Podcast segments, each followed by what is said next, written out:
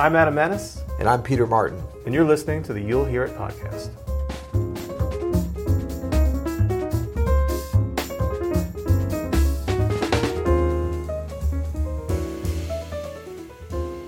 Today we're going to tell you why you're not getting better as a jazz player because of this one thing. It seems like a pretty personal title for a podcast. Are we sure we have the one thing? Yes, we are speaking to each individual listener directly. Adam and Peter, we are talking to you, insert name here.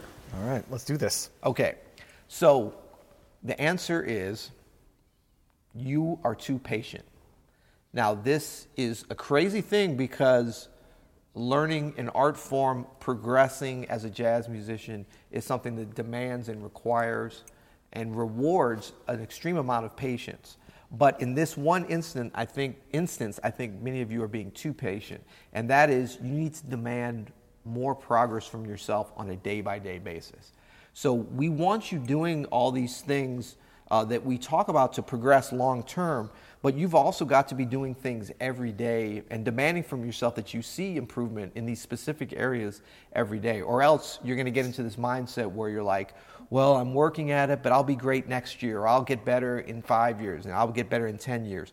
And what actually happens is it's these daily incremental improvements that add up to big moves over six months, nine months, one year, five years. But you've got to hold, you know, yourself to the fire every day and, and, and not accept you know that mediocrity to continue so there's some basic ways that we can look at the first one that i'm going to bring up is just learning tunes like that's something that even if you feel like you're having trouble progressing with your technical abilities or or your ears or your harmonic abilities or your melodic or your composition all these different areas we want to improve in learning tunes and adding to your repertoire day by day week by week is something that we can all do and you know, depending on the level you're at, yeah, you want to start with simpler tunes so that you can really tackle those. You know, don't jump into learning, um, you know, anthropology if you haven't learned C jam blues.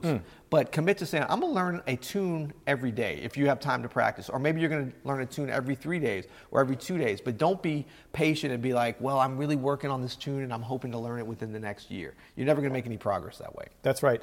Another thing you can do to kind of to, to get yourself going and moving and, and not sort of staying stagnant um, is to compare your weak areas to your strong ones and make weekly goals to lift those weak areas up. So what I mean by that, let's say uh, the the scale that you feel most comfortable playing is a B flat major scale.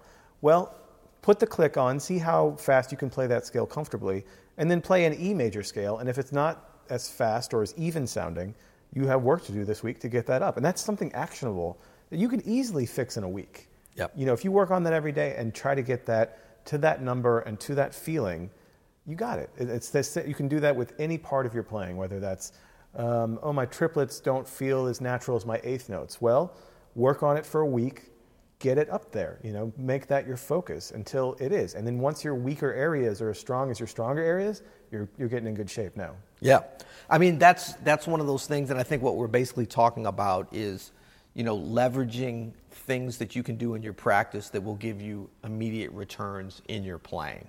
So you know the the things that are going to be more long term are kind of built in, but those immediate returns you have to actually leverage those yourself by doing specific activities, and sometimes we are kind of unconsciously scared of doing that because we don't want to be faced with with these inadequacies on a day by day basis. But but the quicker you you know, as they say, eat that frog first. You know, you've got the, the, the beautiful meal and the great wine and everything, but you got a frog too.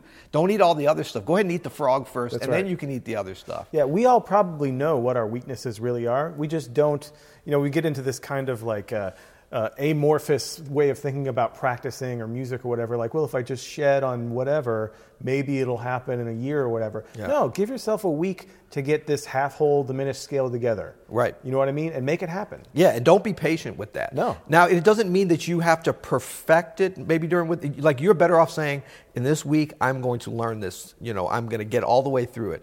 There'll still be work to do maybe after that, but you will have it learned during that time. That's right. Um, some other things I'm thinking of that you can do to really um, you know, you know, leverage things with immediate returns would be to learn. Well, you should always be learning solos. You know, we're always talking about that, but learn very simple solos because those will be easier and quicker to learn. right. Now, still pick great solos. That's not about that, but don't be so ambitious when you choose it that it's going to become something that you'll either never be able to finish or the timeline is like nine months away.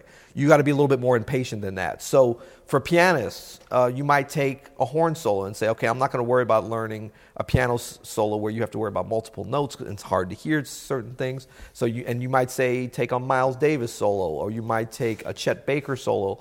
Um, these are just kind of people that I'm thinking of that play solos that are very clear and simple. You're still going to get a lot of, of gratifying information and edifying um, stuff that's going to enhance your playing, but it's going to be coming at you in a way that you don't have to be patient to get to the end of each chorus. That's right, and I think an important part of this is is knowing which solos not to pick too. Like, you know, it's okay to be ambitious, but maybe don't pick the thirty minute, you know, Keith over autumn leaves solo that like turns into this whole thing. It's going to take you a year to learn. Right. There are simpler things you can do right now that you can learn just as much, and also, you know, you don't have to always be like picking a solo that you think is beyond your melodic or harmonic or theory knowledge. Like you're going to learn something.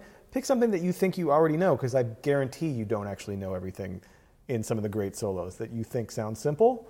Oftentimes, there's there's more behind that. So, you know, the key to all of this, though, is is the one thing that is really going to make you get better is to not be patient, right? Just That's right. Just be harder on yourself as far as like I want to accomplish this soon. That's right. Then you'll hear it. Mm, Nice.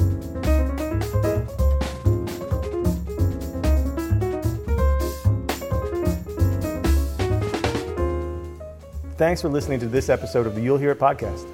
You can go to you'llhearit.com to get more information, submit a question, or just say hello. Wait, you can do that? Absolutely. All right, and if you like what you heard, please leave a review and a rating below. Thanks.